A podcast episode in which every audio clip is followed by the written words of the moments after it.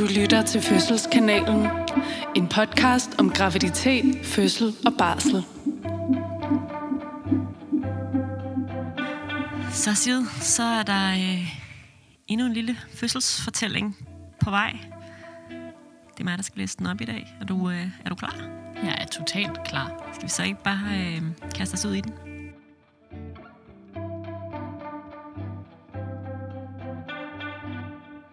Jeg starter min fødselsberetning fra uge 38 plus 1, hvor jeg var til sidste jordmor inden termin den 4. i 9. 2020. Jeg har siden uge 30 fået at vide, at mit barn lå i hovedstilling og næsten havde sat hovedet fast i bækkenet. Men da jeg kommer til min sidste jordmorkonsultation, er det en anden jordmor end min tidligere jordmor, der har aftalen. Hun mærker på min mave og siger ret hurtigt, at hun mistænker, at barnet ligger i underkropsstilling. Jeg bliver derfor scannet, og rigtigt nok, vores barn ligger i UK. Øv, den var hård at sluge, for jeg var nemlig en af dem, der havde glædet sig og forberedt mig til den kommende fødsel. Vi havde forberedt os med fødselsforberedelse, vi havde siddet og lavet en specifik fødeplan, da jeg virkelig havde en stor drøm om at føde vand.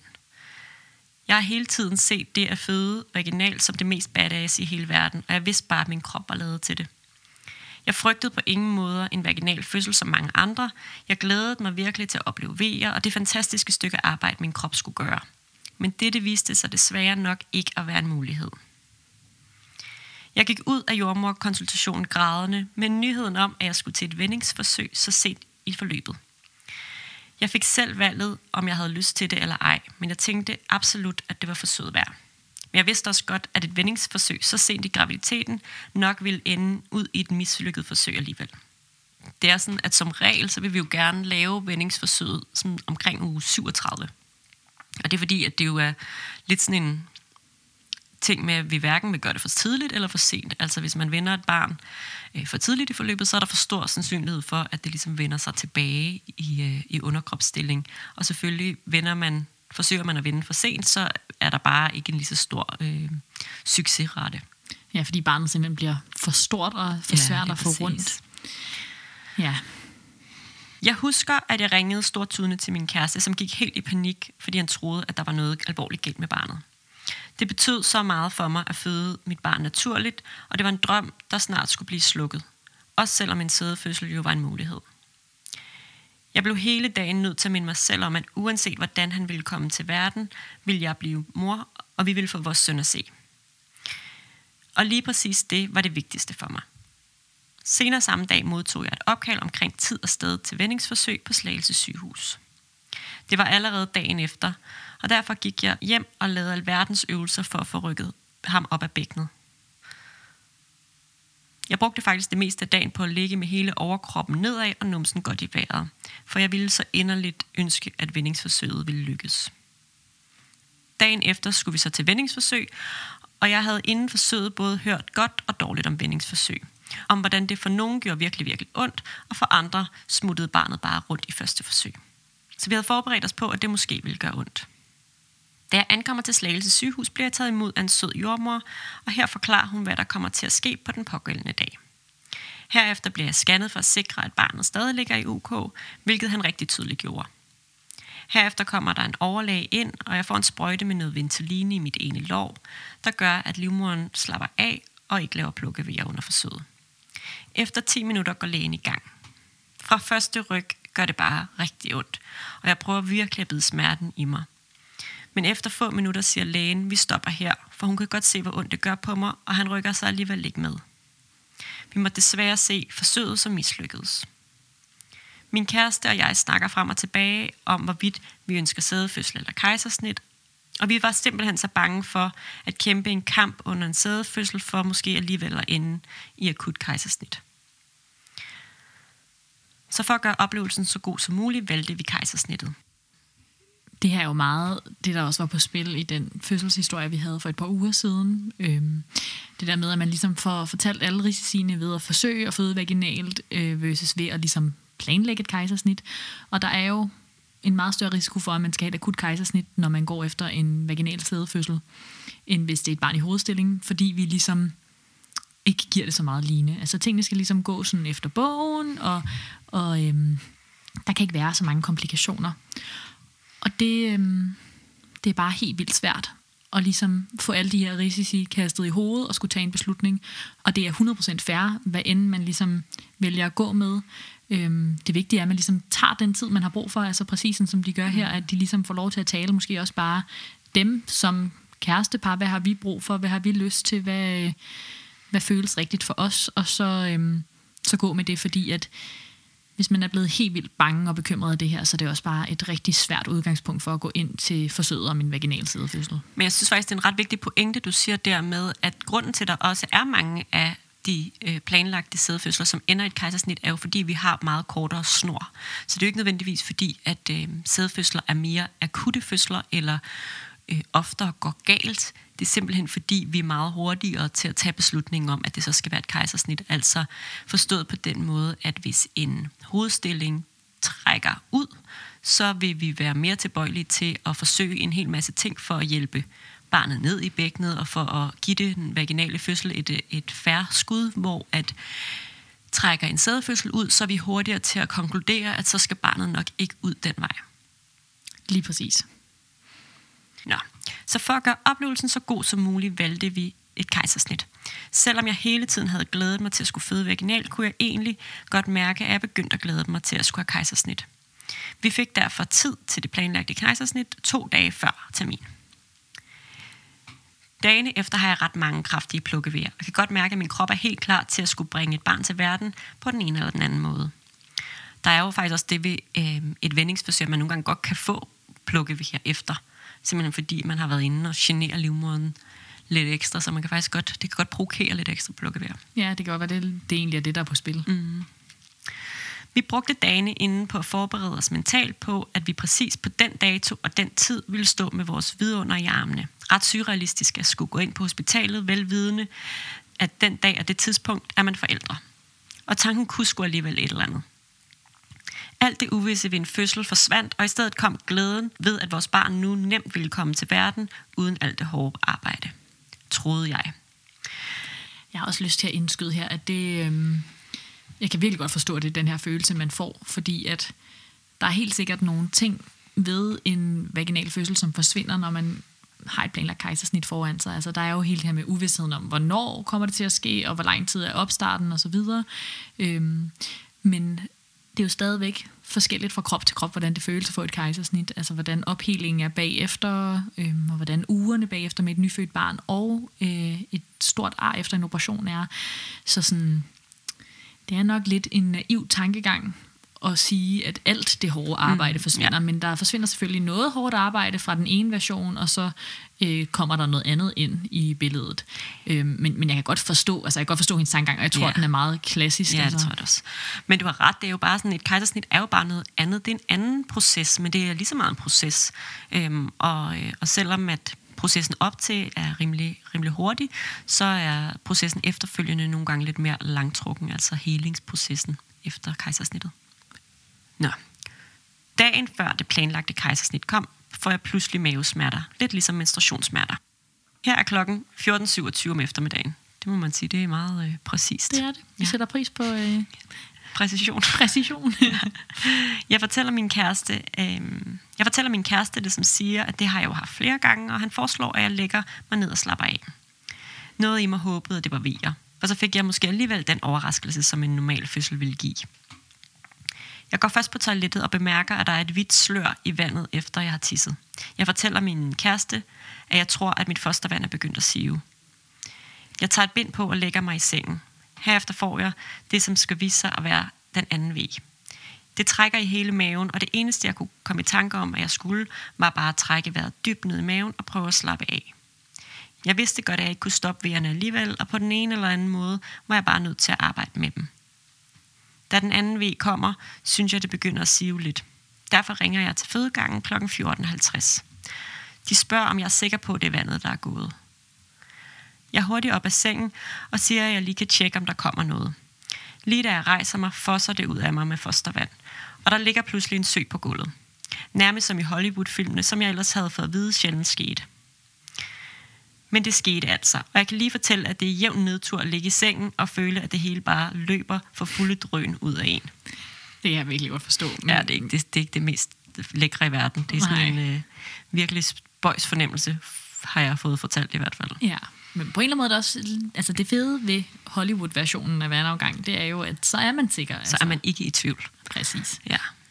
Det eneste, jeg kunne gøre, var at få min kæreste til hyppigt at skifte håndklæderne under mig. For jeg skal lige love jer for, at det sev meget. Utroligt, at kroppen alligevel kan indeholde så meget fostervand. I telefonen beder de mig om at blive liggende i sengen, til ambulancen kommer. Ved et barn i UK og vandafgang skal man nemlig bringes til sygehuset i en ambulance, da det er utrolig vigtigt, at man bliver liggende vandret. Til mit held var jeg derhjemme, og ikke lige nede i Rema, for det havde skulle set mærkeligt ud, hvis jeg lagde mig ned på gulvet mellem kølediskene og havde bedt om at blive hentet i en ambulance. Jeg har faktisk engang haft en gravid, der gjorde det, og jeg tror faktisk, det var Rema? Rema. Seriøst? Fuck, hvor fedt. Øhm, og det, Godt som, for vores fortælling. Ja, lige præcis. Det kan ske. Pas på.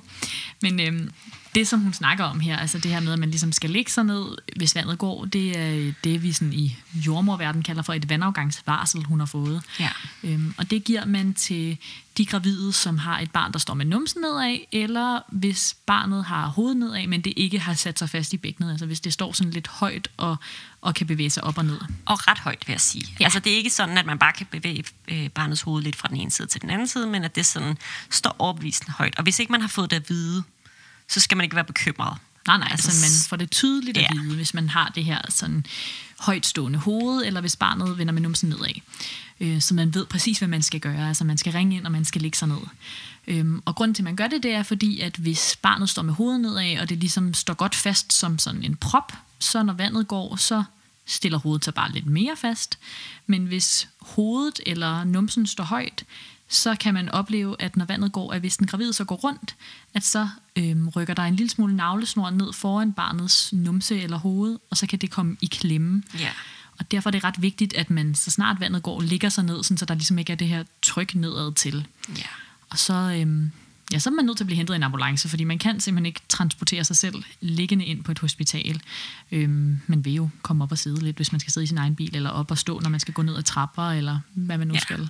Ja, man skal altså tænke, at man skal lægge sig ned lige præcis. Og for du, som du også siger, det her med, sådan, jo mere man ligesom bevæger sig omkring, og bækkenet bevæger sig, jo større er risikoen for, at der ligesom er noget navlesnor, der kan, kan komme ned og komme i klemme. Lige præcis. Ja. Og det kan jo så være i Rema, eller på Det et for fortog, eksempel være i Rema. eller Ja. hvor man nu lige er henne. Ja.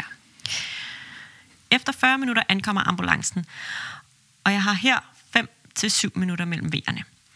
Jeg arbejder fortsat med mine V'er, og synes egentlig, at de er til at holde ud. Jeg synes selv, jeg tog V'erne ekstremt godt, og måske var jeg bare en af dem, som ikke har så slemme V'er. Eller også var jeg bare lidt for stedig til, at vi lade dem gøre mega ondt, når nu jeg kunne arbejde med dem. Mit bedste råd til V'er er at prøve at arbejde med dem. Du kan ikke stoppe dem alligevel. Og se det sådan her. For hver eneste V er du en V tættere på at møde dit vidunder. Det hjalp i hvert fald mig rigtig meget at tænke sådan. Det er faktisk også noget, jeg nogle gange kan finde på at sige på en fødestue. Mm, det er sådan et... Øh, Sådan med et godt mentalt lille trick. Ja. Og sådan, fordi man Præcis. jo, som hun også siger, ikke rigtig kan, altså man kan ikke, man kan ikke stoppe dem, så man kan lige så godt på en eller anden måde prøve at go, go with the flow. ja, når man har klaret en, så har man ligesom klaret den. Den, så får man aldrig den V igen. Mm. Også lidt irriterende sagt, Ja, men Vi er fulde af sådan en god sayings på den måde. Ja. Da jeg ankommer til Slagelse sygehus er klokken 16.15. Jeg bliver lagt ind på en undersøgelsesstue på fødegangen. Her kommer der en jordmor ind, samt den sødeste jordmorstuderende Cecilie. De gjorde os vildt rolige og havde bare den der mega venlige tilgang til en forvirret og smule nervøs fødende. Jeg bliver scannet for at sikre os, at barnet stadig ligger i UK og ikke skulle have vendt sig. Men den stedige unge har sat numsen godt fast i bækkenet. Bagefter undersøger den jordmorstuderende mig indvendigt og kan fortælle, at jeg er 3 cm åben. 3 cm på bare to timer. Jeg kunne på daværende tidspunkt sagtens være i mine vejer og prøvede mest muligt bare at slappe af. Selvom jeg da helt ærligt skal sige, at de med tiden blev lidt hæftigere i styrke. Efter vaginalundersøgelsen fik jeg anlagt venflon i begge hænder, og så skulle vi bare afvente vejerne. Jeg havde spist frokost et par timer inden, og da jeg godt kunne være i vejerne, og ikke var mere åben, trak vi tiden lidt ud, da man allerhelst skal være fasende inden et kejsersnit. Det synes jeg også bare viser, at hun har ret meget overskud her, Ja. ja. hvis hun kan det. Altså med med 5-7 minutters mellem. Jeg ved ikke, hvor langt der er imellem dem her, men, men øhm, det, er, det er ret imponerende. Så, har man, altså, så er man god til at håndtere Ja. vejerne. Og det virker som om, hun har sådan en rimelig god forståelse for Hvorfor er det, der bliver gjort, som det, det bliver gjort? Og det virker jo også som om, at vores søde kollegaer har været gode til at forklare, altså hvorfor, hvorfor er det, vi ikke bare laver kejsersnit med det samme? Og sådan, mm. at det har, der har været en eller anden form for meningsfuldhed for hende, og det er jo, det er jo virkelig, det er bare nice at høre. Ja. Imens jeg arbejder med V'erne, fik vi også en god snak med den jordmorstuderende på stuen, mens den anden jordmor skrev journal. Her følte vi os helt som midtpunkt for Cecilie. Hun spurgte både ind til min graviditet og til vores kommende søn, og det var super rart at blive distraheret lidt fra V'erne af en helt udefra kommende, som ikke kendte til forløbet. Da klokken er 17.25, får jeg pludselig en trang til at presse. Den jordmorstuderende Cecilie, som er på stuen, løber ud og henter mere personale. Jeg bliver tjekket indvendigt og er nu pludselig 8 cm og i aktiv fødsel. Det er der kun tre timer efter første V, og jeg kunne slet ikke forstå, hvor stærkt det hele var gået.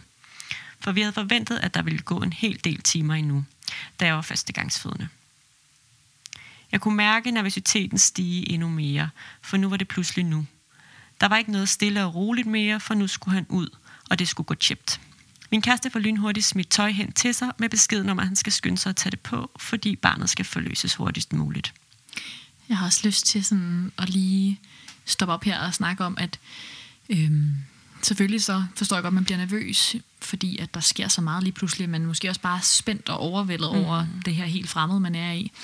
Men det må også være ekstra forvirrende, det der med, at man jo, hun er jo faktisk i gang med en vaginal fødsel lige nu, mm. altså hun har jo vejer, og hun åbner sig, og barnet trænger ned og så videre i hendes bækken, samtidig med, at hun jo har en plan om, at hun skal til kejsersnit, og det, ja. det må være virkelig forvirrende det her. Ja. Og det sker jo nogle gange, altså når man har en dato til et planlagt kejsersnit, så kan man jo godt få vejer før det.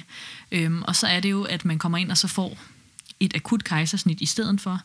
Øhm, men, men jeg kan virkelig godt forstå, hvis det er sådan det er en anderledes måde at skulle arbejde med ens vejer på, fordi at mange andre fødende vil jo tænke, yes, 8 cm, øhm, altså hun virker også, som om hun er stolt af, at hun arbejder så godt mm. med sin krop, men samtidig så må det også være sådan en, okay, så skal, så skal jeg jo have kejsersnit nu, ja. hvor hvis hun var 4 cm, ville der være mere tid at give? Og det er jo en speciel fødsel det her, også fordi det går så hurtigt, og det virker som om, at hun, i hvert fald med det, hun beskriver nu, ikke så meget information, vi har, men, men i forhold til, at hun sidder og snakker med Cecilie, og sådan, så, så det virker ikke som om, hun er øh, et sted, hvor hun er, har bravende vejer, og det mm. bare øh, drøner der ud af, men at hendes krop seriøst bare reagerer virkelig, virkelig hurtigt på de her vejer, fordi tre timer for en førstegangs øh, fødende, altså det er, jo, det er jo vanvittigt hurtigt at blive 8 ja. cm på, ikke? så jeg tror da heller ikke, at der er nogen øh, af øh, fagpersonalet omkring hende, der havde forestillet sig, at det ville gå så stærkt.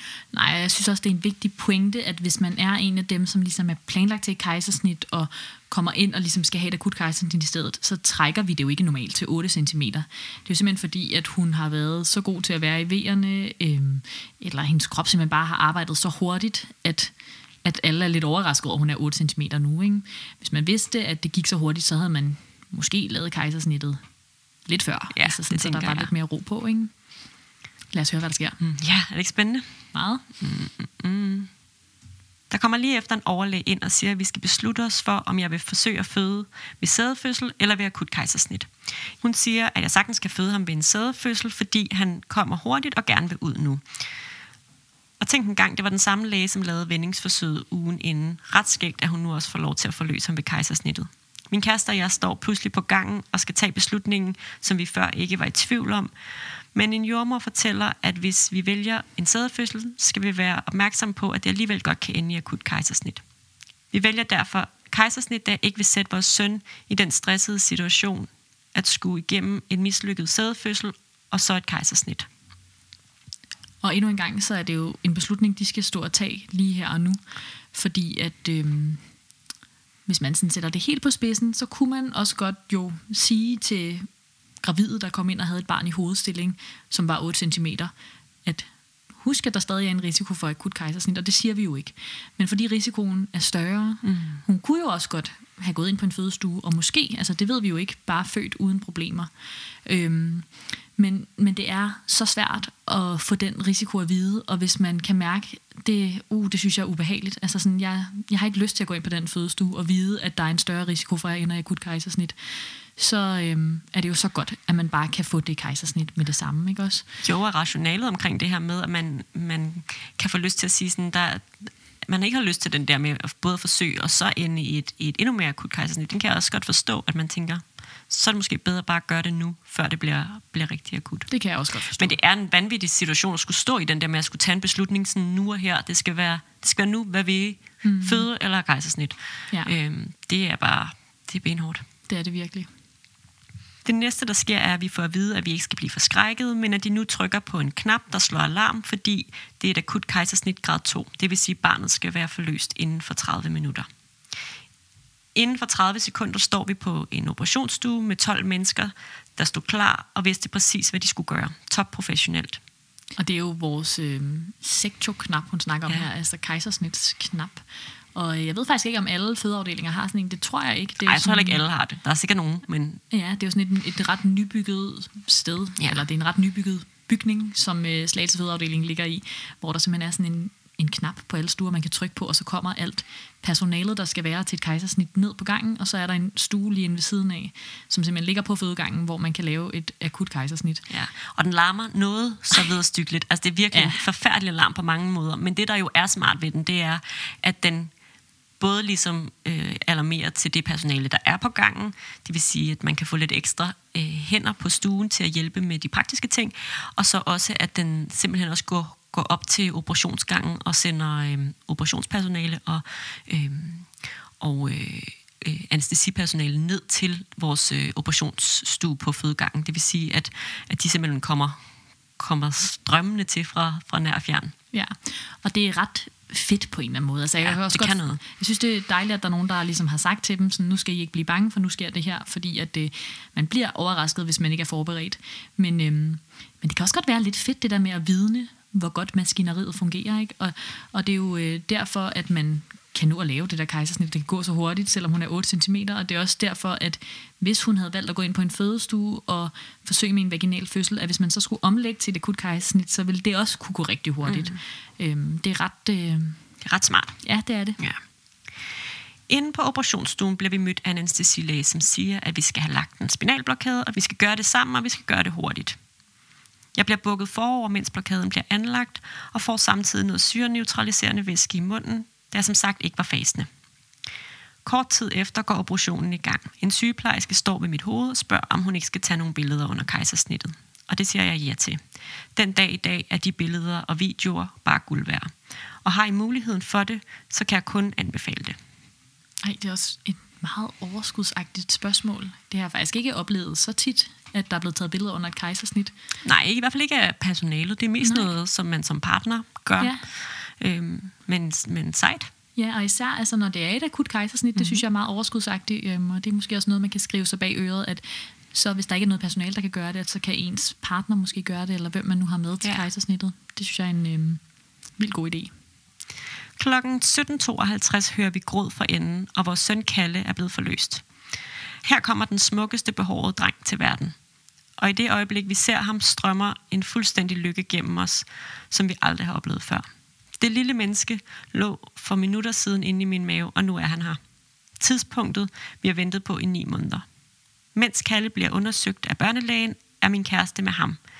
Den jordmorstuderende Cecilie overtager pladsen ved mit hoved og beroliger mig med, at alt er gået helt perfekt, og vi har en sund og velskabt dreng. Når man ligger der og ikke kan rejse sig, og ens søn er få meter væk fra en, var den ro, hun gav, lige det, jeg havde brug for. Få minutter efter kommer Kalle hen på mit bryst. Lige efter kejsersnittet går de i gang med at sy mig sammen, og jeg skynder mig at sende en bemærkning i stedet om, at de godt må sy mig, så det bliver et pænt ar. Det gjorde de, for holdt op et flot stykke arbejde. Kort tid efter kejsersnittet er færdig, bliver jeg dårlig og skal kaste op. Det kan åbenbart være en bivirkning ved at have spist og derefter fået en spinalblokade. Og egentlig nok også bare fordi adrenalinen har kørt så højt de sidste par timer. Efter kejsersnittet bliver vi kørt på opvågningen. Her har min kæreste vores søn de første par timer, mens jeg kommer til kræfterne. På opvågningen kommer der en jordmor, som måler og vejer Kalle, og herefter er der en sygeplejerske, der sørger for, at jeg får normal funktion i benene, inden jeg sendes videre til barselsgangen. Og jeg tænker også, at selvom hun siger, at øh, hendes kæreste holder deres barn, at så er de alle sammen sammen. Ja. Så det er sådan, vi plejer at gøre det, ved mindre at der er en grund til, at barnet skal have noget behandling over på neonatalafdelingen, så vil man altid have barnet med over på opvågning sammen med øh, den pårørende, man nu har med. Mm. Så øh, selv hvis man så er skidt og ikke helt kan overskue at have barnet over hos sig, så er det lige ved siden af en. Ja. Og ellers så kan man også sagtens, selvom man har sådan nogle helt bedøvede ben og stadig er sådan lidt halv omtumlet efter et kejsersnit, så kan man sagtens have barnet liggende hos sig. Der skal ligesom bare være et andet menneske, som er på toppen og frisk, som ligesom Ja. kan holde øje med alt det, som det skal være. Ja, det er jo det her med, at når man er på en opvågning, så er opvågningspersonalet der ligesom kun for at holde øje med den, der lige er blevet opereret. Så de er der ikke, ligesom vi jo normalt er på en fødestue, til både at holde øje med den, der er født og barnet. De er ligesom kun på den opererede patient.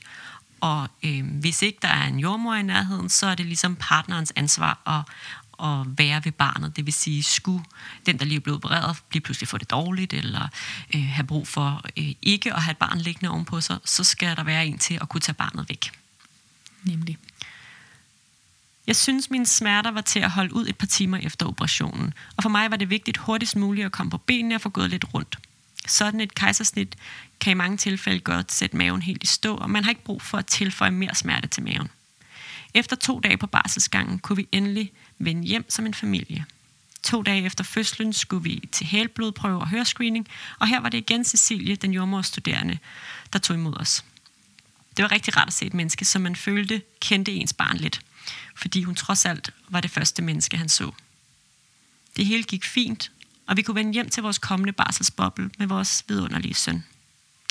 Til trods for, at fødslen ikke blev som planlagt og gik utrolig stærkt, hvor heldig har man så lige lov at være, at man har oplevet vejer, vandafgang, pressevejer og et kejsersnit på samme fødsel. Den dag i dag vil jeg ikke have været oplevelsen for uden. Jeg har med stolthed fortalt om min fødsel til familie og venner, og jeg ser virkelig tilbage på fødslen som absolut fantastisk. Jeg kunne ikke have været i bedre hænder, og jeg følte mig mere end tryg hele vejen igennem. Næste gang drømmer jeg dog alligevel om en vaginal fødsel i badekar på Slagelse sygehus. Mm. Så til alle, der pludselig står med et barn i UK, you got this. Det bliver fantastisk, uanset hvordan dit barn kommer til verden. Ingen måder er rigtige eller forkerte, så længe slutdestinationen er det samme, nemlig dit barn. Stort knus for Sofie, Johan og lille Kalle. Tak fordi vi måtte dele vores fødselsberetning.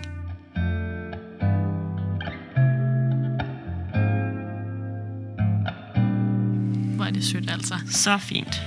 Og jo Det- så vigtigt. Ja. Altså, så rigtigt. Og det er jo præcis den samme pointe, som Julie kom med i den anden historie om en underkropspræsentation. Og måske er det vigtigt at huske på det her med, at der er faktisk ikke en rigtig eller en forkert Nej. beslutning, så måske tanken om, at man skal træffe det rigtige valg, Ja. ikke er så vigtig, men at det bare handler om, at man, man skal beslutte sig for det, man synes passer bedst til en. Og så er det jo i virkeligheden fuldstændig ligegyldigt, hvad andre tænker er den rigtige beslutning, hvad jordmoren tænker, hvad lægen tænker, så længe man ligesom føler, at det her, det er min beslutning, og det er det, jeg føler er bedst for mig og min baby, så er alt jo ligesom det skal være. Præcis. Og det kan jo være svært nok at komme frem til, hvad der er bedst for en selv, Ja. men det er det, man skal komme frem til. Så man skal på en eller anden måde... Øhm, Skrald de andre lag lidt ja, af. præcis. Og få fat i den information, man har brug for, for at tage mm. den beslutning. Ja. Og så skal man nok få al den hjælp inden for hospitalet, man har brug for, for at komme godt i mål på den Lige måde, præcis. man nu øhm, har valgt. ja. Det var, en, det var en ret god historie faktisk. Altså øhm, egentlig meget sådan action-packed, når man lige sådan læser, hvad den handler om. Mm. Og når man så hører den, så har hun bare været med hele vejen. Altså sådan på en eller anden måde har, har det været nogle rationaler, der har givet mening for hende. Ja, jeg håber på en eller anden måde også, at den kan, kan stå lidt ved siden af den fødselshistorie, vi havde for et par uger siden, altså, og at det kan give sådan en meget god, god indikation for, at, at begge oplevelser kan være lige fantastiske og lige rigtige. Ja. Så dejligt, og rigtig mange gange tak til Sofie, fordi hun gad at dele sin historie med os. Ja, tusind Ja. tak. Du har lyttet til en fødselsfortælling på Fødselskanalen. Vi er dine værter Sigrid Arnbjerg. og Frederikke Dørfler.